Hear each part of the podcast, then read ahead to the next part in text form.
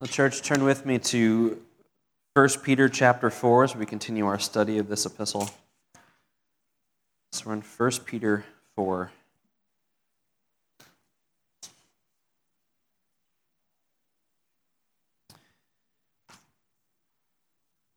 I'm beginning in verse 12 this morning.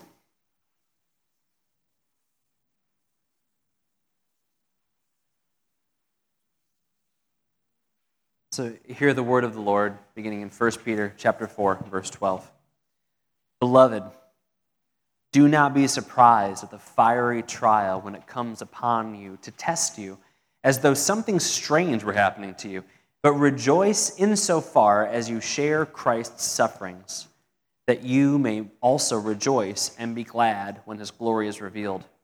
If you are insulted for the name of Christ, you are blessed, because the Spirit of God, glory and of God rests upon you.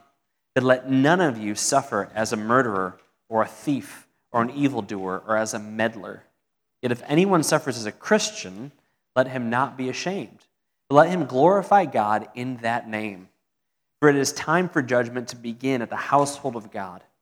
And if it begins with us, what will be the outcome for those who do not obey the gospel of God? And if, if the righteous are scarcely saved, what will become of the ungodly and the sinner?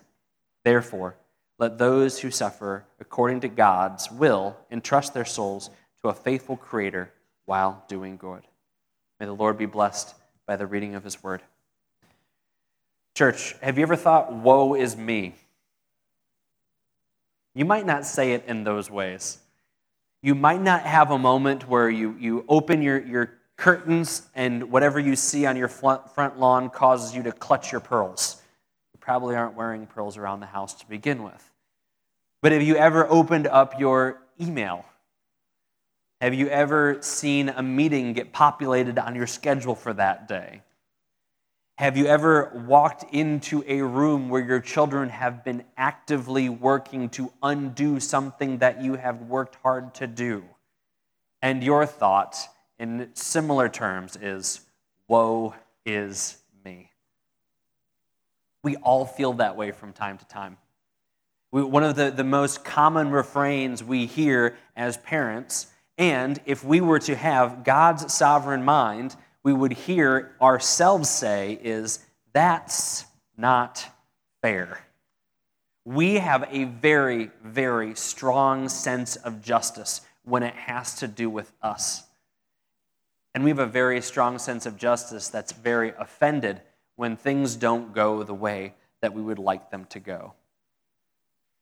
But what Peter is writing here to the early church, an early church comprised of people like you, like me, similar family dynamics and similar situations with different relationships and interactions with the world, as he says, do not be surprised at the fiery trial when it comes upon you to test you, as though something strange were happening to you. He's saying it very nicely, and he even introduces this idea with a term of endearment. He says, Beloved, like a good pastor, like a good father, like a good shepherd, Peter begins to introduce kind of a slap in the face with a gentle caress. Beloved, stop whining about it. But he says it in a very nice way. Don't be surprised at the fiery trial when it comes upon you to test you, as though something strange were happening to you. Sometimes we encounter situations in our day or in our life, and we say, This, is, this should not happen. This, this should not be. This is not fair. Woe is me. But Peter says it here. He says, Don't treat it like it's something strange. Don't treat it like this is not the kind of thing that happens to people. Don't think of this as something that doesn't happen to people who are sinners. Yes, redeemed sinners, but still the product of a broken world and all of the sin that we bring to it, the world contributes to it, and is even influenced by the evil one himself. It's not strange. It is not strange for the way that this world works to be broken. It's not strange to feel the brokenness of a broken world. What is strange, and this is a bit of a, a, side note, but what is strange is the sweetness of our fellowship. That is the strange thing. What is truly strange is, is the, the, the blessings that come with being in a spirit filled walk with Christ. What is strange in, in, in the scheme of this world and what we are used to is a, the spirit filled fellowship of time with one another, singing praises to God. That is what is strange. That is what runs perpendicular, which runs completely contrary to the way this world is, the way that we once were, but for Christ. Fiery trials are not strange, church. This is strange. Fiery trials are normal. The, the, the blessing of worship through song and through supper and from the, the soothing salve that is the Word of God, this is the strange thing. We rejoice in the strange. In chapter 8 of Luke, Jesus actually addresses what happens if we treat suffering as strange. In the parable of the sower and the soils, Jesus, in explaining this to, to his disciples, a wonderful, beautiful picture of condescension in the sense that he, has this long parable, and the disciples are looking wide eyed and confused. And he says, in this instance, doesn't always do it after a parable, he says, Let me explain it to you. And we, 2,000 years later, get the benefit of him explaining the parable. In explaining uh, the parable, talking about one of those soils, Jesus says, and the ones on the rock, so the, so- the seeds that were sown on the rock, are those who, when they hear the word, receive it with joy. But these have no root, and they believe for a little while, and in a time of testing fall away. Fiery trials are an opportunity for assurance. Fiery trials are an opportunity to strengthen our faith. We earlier in the service, and as we often do, we have a time of confession and a time of assurance. Those both are necessary. Those both are important. They're essential components of our walk to bring our, our, our fallenness before a God who knows it. But in doing so, we profess that we are aware that we are fallen. But then, what we often don't always see with the same clarity that we see our fallenness is our security in a good, holy God. And so he gives us assurance. He often also gives us assurance as we go through fiery trials. When we go through difficult times, if we turn inward, we often don't feel security. If we turn outward into the world, try, trying to find that solution, the, the, the, the, how to work through the difficult equation that a sinful world has given us, we oftentimes end up with a sum that is informed by what we've Googled or what we've seen on TV. And we don't get assurance from that. We are left with emptiness. And in fact, what Christ here says is that when we treat things as strange, when we treat suffering and trials as not an opportunity to turn to Him, but an opportunity for despair, that is actually the anti assurance. That is the opposite of assurance. If our modus operandi, the way that we often react in difficult situations, is to turn not towards Him, but into ourselves and out towards the world, that is why we don't have the assurance that we should have in Christ. So Peter introduces this again in a sweet way, but in a very upfront way. Do not be surprised, beloved, at the fiery trial when it comes upon you to test you as though something strange were happening to you. But he goes on to say, But rejoice. What a counterintuitive impulse to rejoice at suffering. Think of, think of the, the, the, most recent difficult thing that you've had to engage with. Think of something in your own life. It's not hard for us as a church to think of difficult things in our life as a community. Rejoice. But why? Because we're, we're sadistic?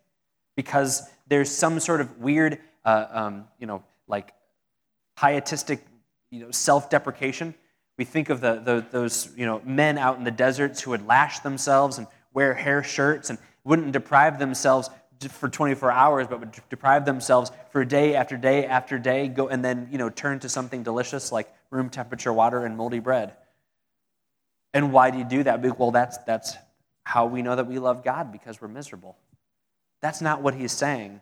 Rejoice insofar, not rejoicing in the fiery trials for the fiery trials' sake, but he says, but rejoice insofar as you share Christ's sufferings, that you may also rejoice and be glad when his glory is revealed.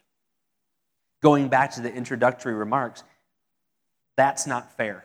We've all said it, we've all heard it. When we say it, we think it's completely justified. When others say it, then we have a witty retort.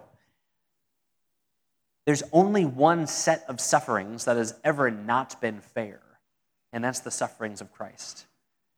The entire humiliating life that he existed incarnate was not fair in the sense that he didn't deserve it. He willfully entered into it, he truly experienced it. But in, in three decades prior to a crown of thorns and a lash back and crucified hand and feet, he suffered in a way that was not fair. Every one of the things that we endure, God, in his sovereign mind and his sovereign will, has a perfect explanation for our sin, the sin of this world. But Christ had no fairness in what he endured. And so we rejoice because in Christ, when we suffer, our lives effectively have a way in which we can see our lives running parallel to His. Christ suffered, we suffer. Notice, though, that Peter takes it to the next level. Peter actually lets us see over the horizon, over what is so often for us to see in our finite human minds when he says, But insofar as you share in Christ's sufferings, that you may also rejoice and be glad when his glory is revealed. He makes a tie, he makes a tether, he makes a connection to our rejoicing in the difficulty of life today with being linked to the rejoicing that we are going to have in life everlasting which once more reminds us that our eternal lives don't start when we die. Our eternal lives don't start when Christ returns, but our eternal lives have already begun in Christ. We are rejoicing in our sufferings with Christ because we know that it will lead to a rejoicing and a glorification in Christ.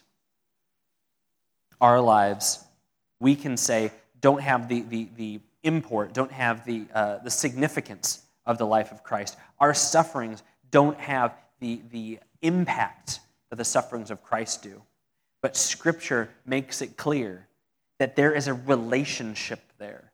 They are tied together, that we are linked to Christ in our humanity because he is truly human. And in so, we are linked to Christ in our suffering because he truly suffered. Knowing, of course, that Christ endured all things, endured all temptation, but without sin, and therefore stands as a perfect mediator between us and God. So when we say, God, it hurts, say, Christ, this is broken.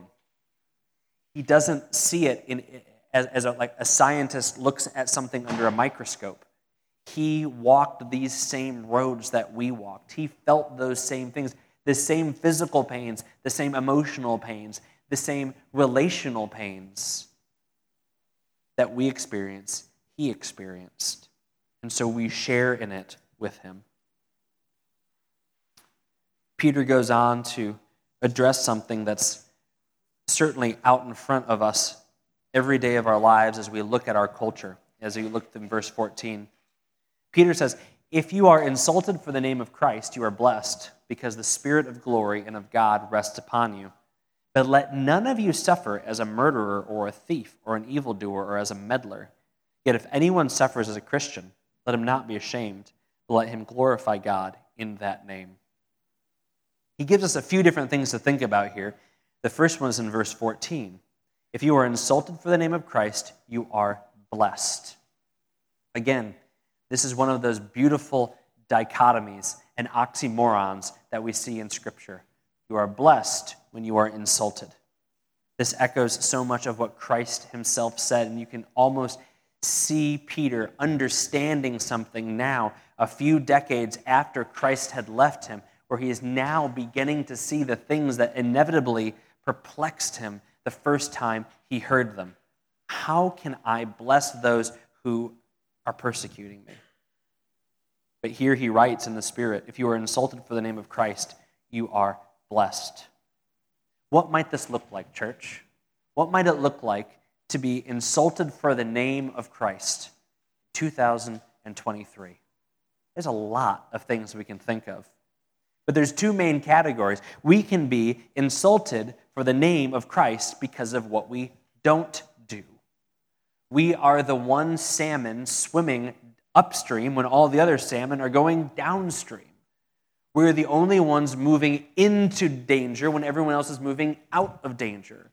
We are the only ones standing firm when everyone else is sinking away, or vice versa.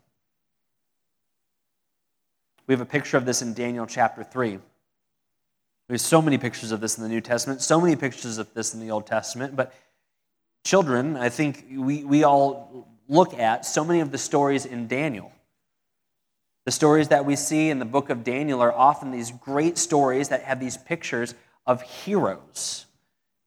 And we see them and why they are heroic because of their integrity and who they are. So, boys and girls, Daniel. When we think of Daniel, we think of a few big stories. We think of the fiery furnace, that Shadrach, Meshach, and Abednego. If you ever get three fish, I would encourage you to name them those things. My children did not take me up on that suggestion. So we have foxtail, shiny spot, and little cutie.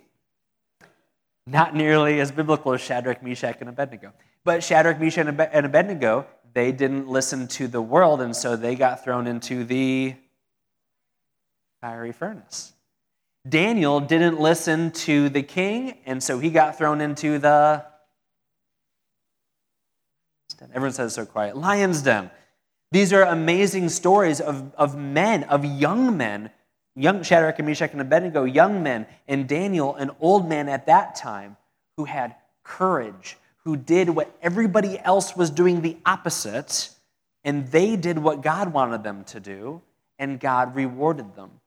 In Daniel chapter 3, the, the, the warning that was given for the Shadrach, Meshach, and Abednego story was, And whoever does not fall down and worship shall be cast into a burning, fiery furnace. There are certain Jews whom you have appointed over the affairs of the province of Babylon Shadrach, Meshach, and Abednego. These men, O king, pay no attention to you. They do not serve your gods or worship the golden image that you have set up. Holiness means that eventually you will look different.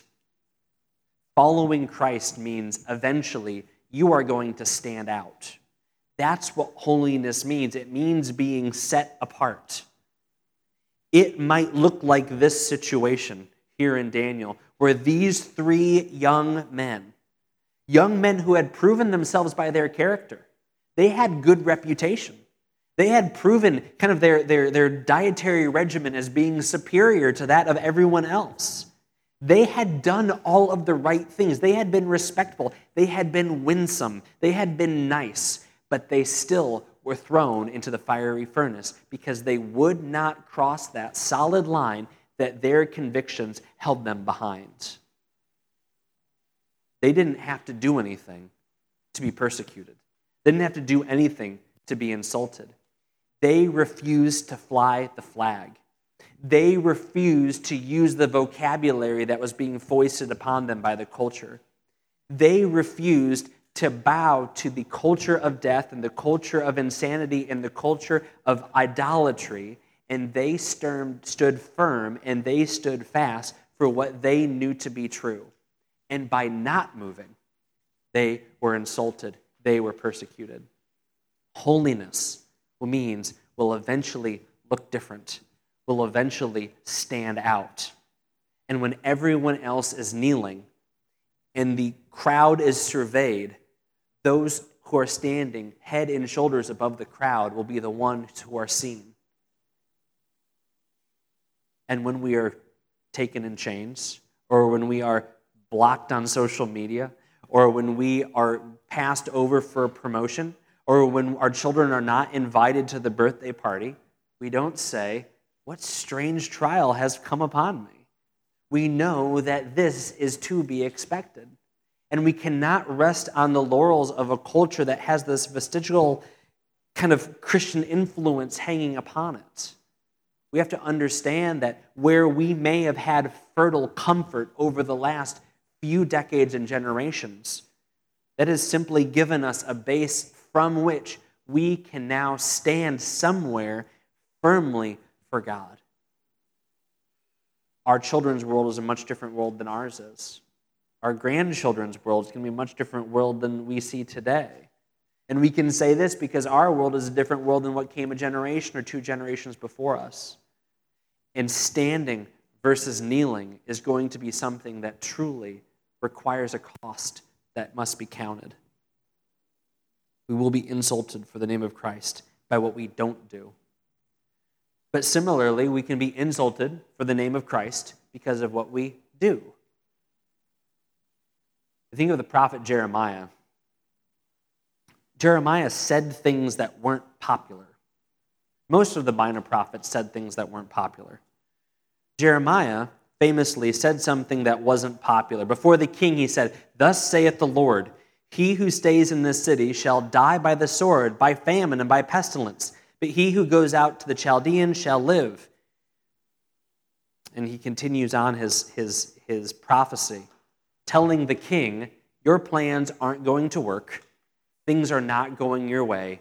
The returns are in. Your numbers are bad. And I've gotten this from very good, reliable information the sovereign God of the universe. The officials, clutching their pearls for the king, say, Let this man be put to death, for he is weakening the hands of the soldiers who are left in the city and the hands of all the people by speaking such words to them. He's offended them, he has triggered them, he has microaggressed them, if you will. This man is not seeking the welfare of the people, but their harm. Do you hear that, church? What remarkable parallels we can find today in our culture. Jeremiah was being criticized by the king's officials because he was speaking the truth, but they heard the truth and they were saying, The truth hurts our feelings. This truth is not truly this truth is not truly truth. This love is not truly love. This can't be from God because it offends our sensibilities. Jeremiah was thrown into a cistern, tied up, and dropped into an empty, muddy well because he knew what God said. He had the word of the Lord. Now, he had it in this special revelatory way that the prophets of the Old Testament had. But Jeremiah didn't have everything that came after Jeremiah. Jeremiah certainly didn't have the New Testament. So, what we are equipped with, what we are armed with to contend with all of the errors that creep into the church and all of the errors that exist in the culture is actually superseding that which Jeremiah had because it is much more comprehensive in that we have the fullness of revelation, first and foremost because of the incarnation of Jesus Christ, but also the complete canon of the Word of God. And so, church, you may very well have to say something. You may very well have to speak words that are perceived as hateful, intolerant, unloving. They may be seen as violent, they may seem to be seen as offensive, when all they are is the normal, natural, bare words that have been spoken since the dawn of time. Words about marriage, words about life, words about gender, things that have made sense to everyone everywhere, but for some reason in our culture are so incredibly complicated.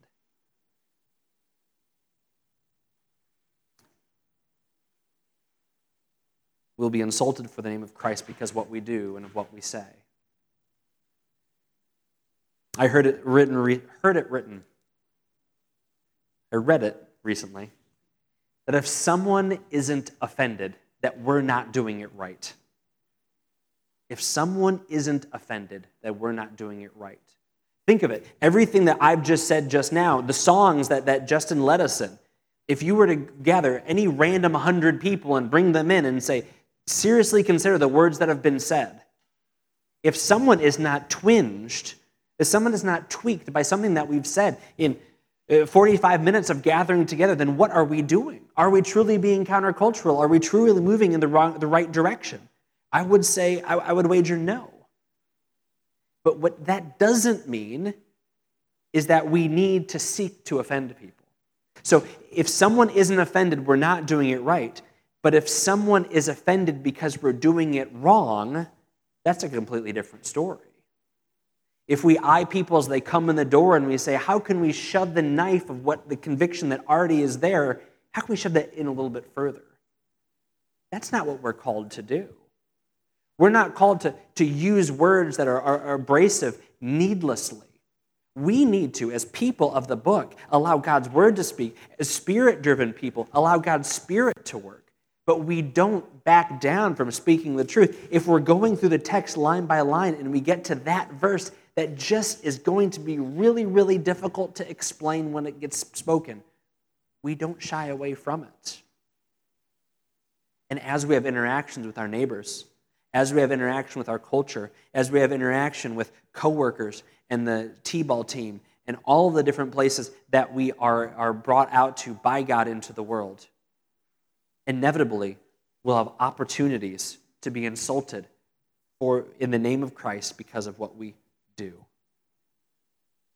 So we can be insulted for the name of Christ because of what we do, and we can be insulted for the name of Christ because we don't do. But then Peter gives us a good reminder in verse 15 let none of you suffer as a murderer. That's not justifiable.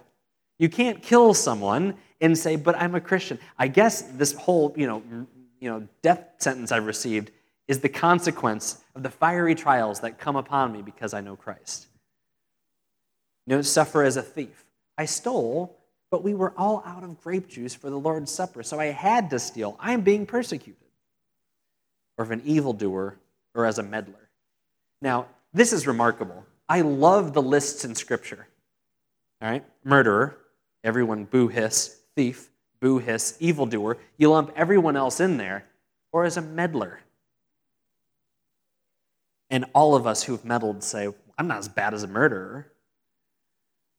Proverbs 26 says, Whoever meddles in a quarrel, not his own, is like one who takes a dog by his ears. If you have a dog and you have children, remember this proverb. Whoever meddles in a quarrel, not his own, is like one who takes a passing dog by the ears. This is a really lame example. And it seems so very, um, I, don't, I don't like using examples that are, are really like narrow in their scope, but it's also just so powerful. Don't get online and start problems. It's not a timeless example, Lord willing. Don't get online and start problems. You're never going to change anyone's mind on Facebook. You're never going to change anyone's mind on Twitter. You're never going to change anyone's mind on a forum. It's not going to happen. Give me an example of when it has happened. I'll be in the hallway afterwards.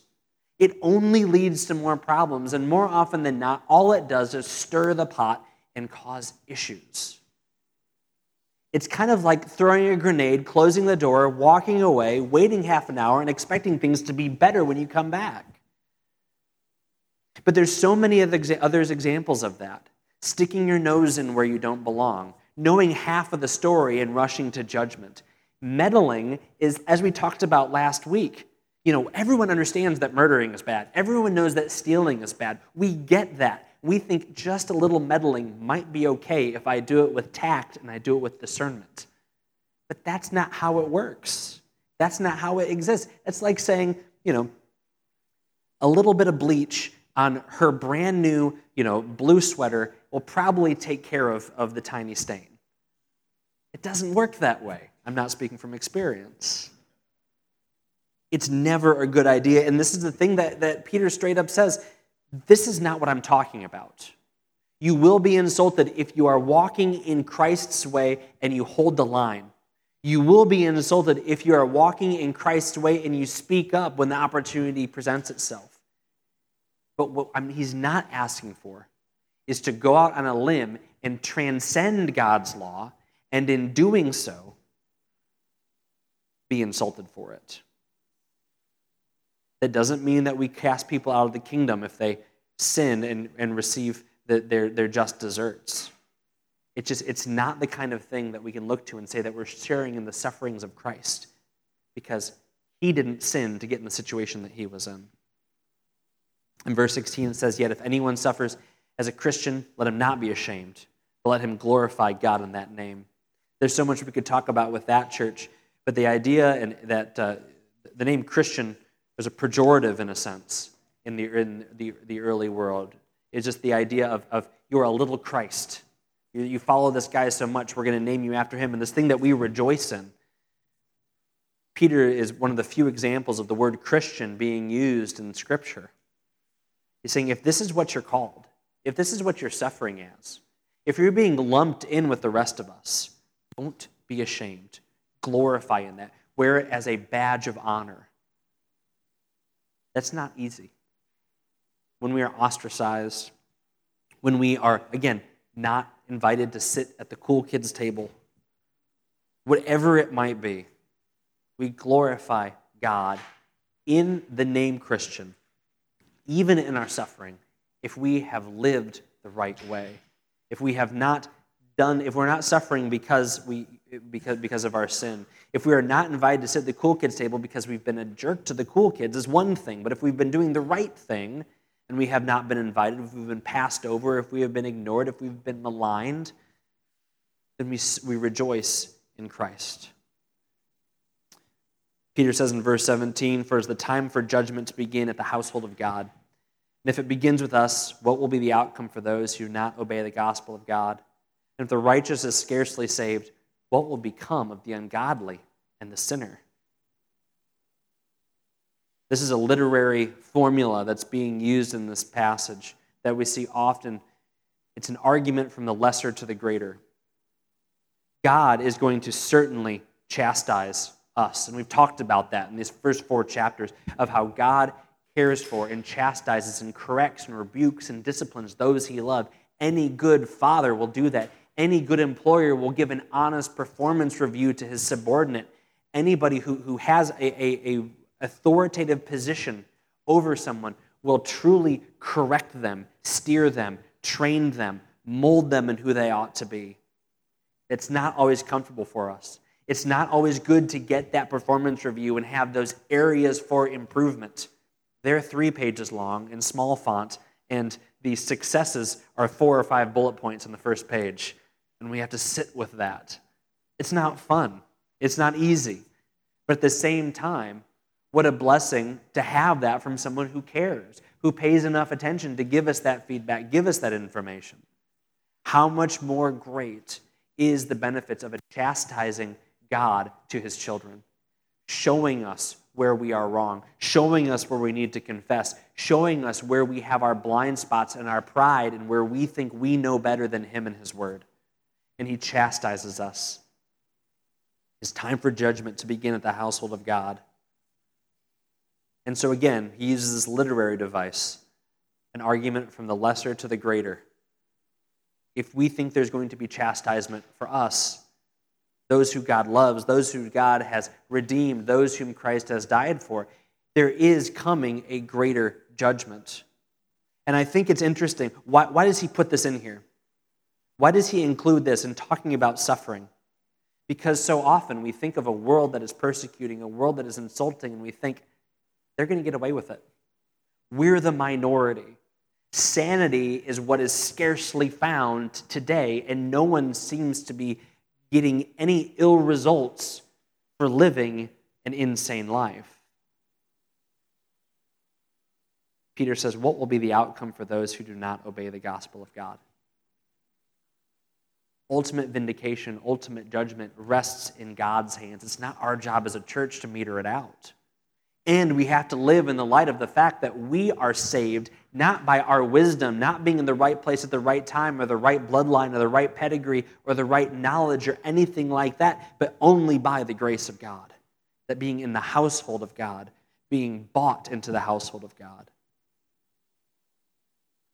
Quoting from the Old Testament, from Proverbs again, he says, If the righteous is scarcely saved, what will become of the ungodly and the sinner? God is in the business of being a consuming fire. Fire refines.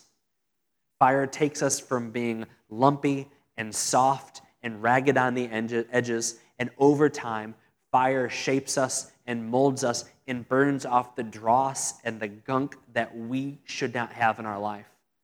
But that same fire to those who do not have the solid core that is the Spirit of Christ, they are destroyed, they are burned up. So, this is a reminder of the vindication that will come to Christians who suffer for God. It is a reminder of that ultimate justice that's not ours to meter out, but that is resting firmly in the holy God's hand. I think it's important to, to say here that we are chastised not because God enjoys poking Christians. Those, who are condemned are not, are, not, are not condemned because God enjoys damning unbelievers. All of this is the result of sin. All of this is a result of our original sin. All of this is also a result of the sin that we willingly run towards. It's a reminder that all of our life is the result of grace, a grace accomplished only by the work of Christ, only by his work of the cross. If we are clinging to anything that is of our own doing, then we have missed the gospel.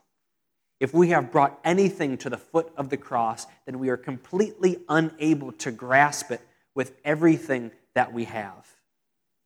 If we're holding on to our works, if we're holding on to maybe even the effect of a baptism or taking of the Lord's Supper, or we're hanging on to something that we did at one point in time, then we're holding on to too much of us and we're not holding on to enough of Christ.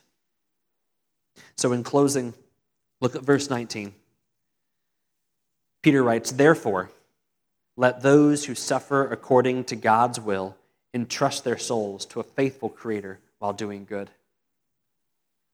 What a wonderful refocus. This sermon, like last sermon, this text, like last text, is profoundly applicable.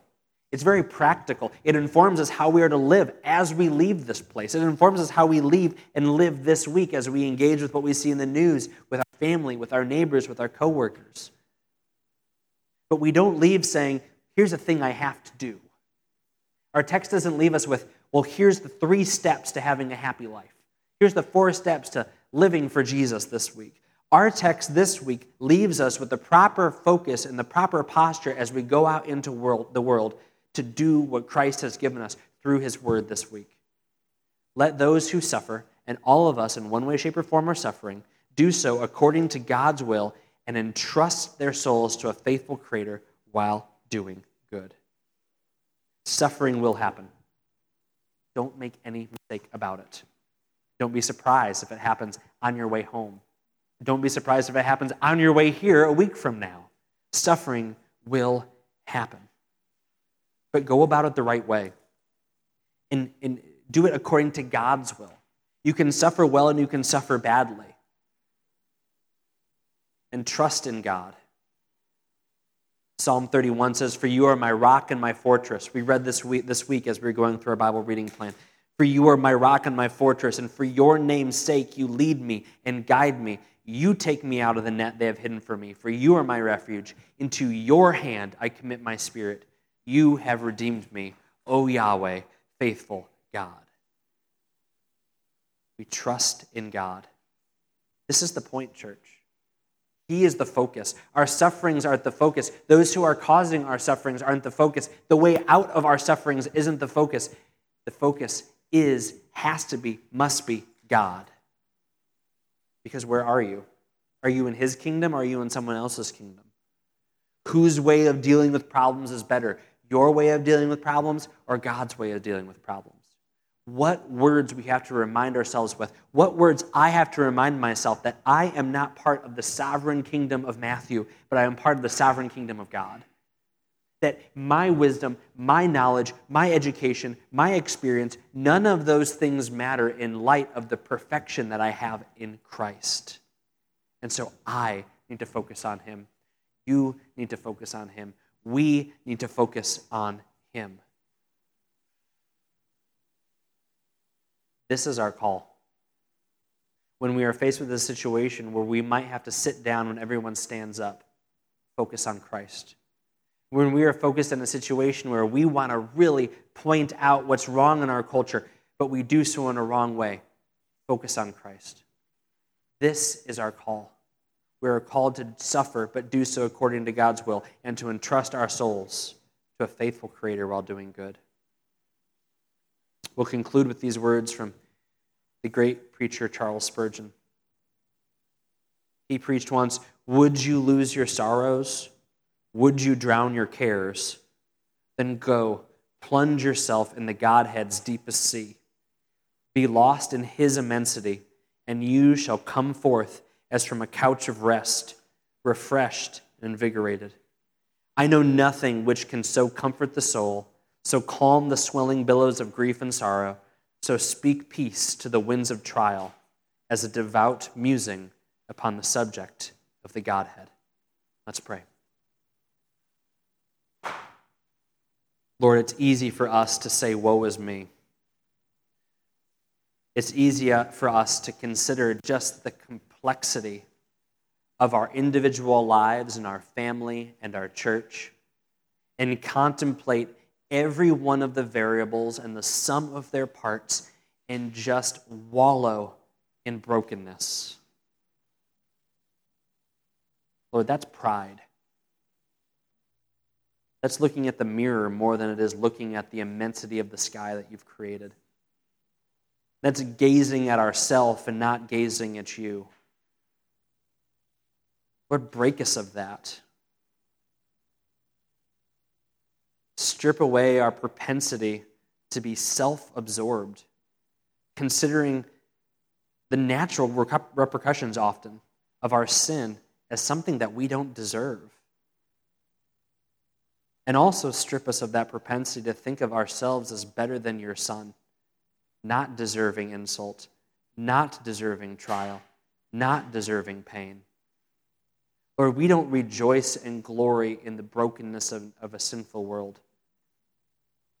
But teach us, Lord, to rejoice in suffering for Christ's sake. And Lord, as we do so, draw us closer to Him. Use difficult experiences. Use good experiences too. We don't shy away from those. Use all experiences to conform us into the image of your Son. We have confidence because we have promises in your word that that will happen, that you are in the process of making us more righteous, sanctifying us day by day till an ultimate glorification and rejoicing in glory along with your Son is our beautiful inheritance. But remind us, Lord, that this has not been accomplished by us. This has only been accomplished by you. This has only happened through the great triune work of your foreordination of all things, your Son's perfect atoning death on the cross, and the application of that atonement by your Spirit as we are each regenerated when we come to know you in space and time. Remind us of your great Godhead, of your great immensity, of your great sovereignty, Lord. Remind us of how small and dependent we are.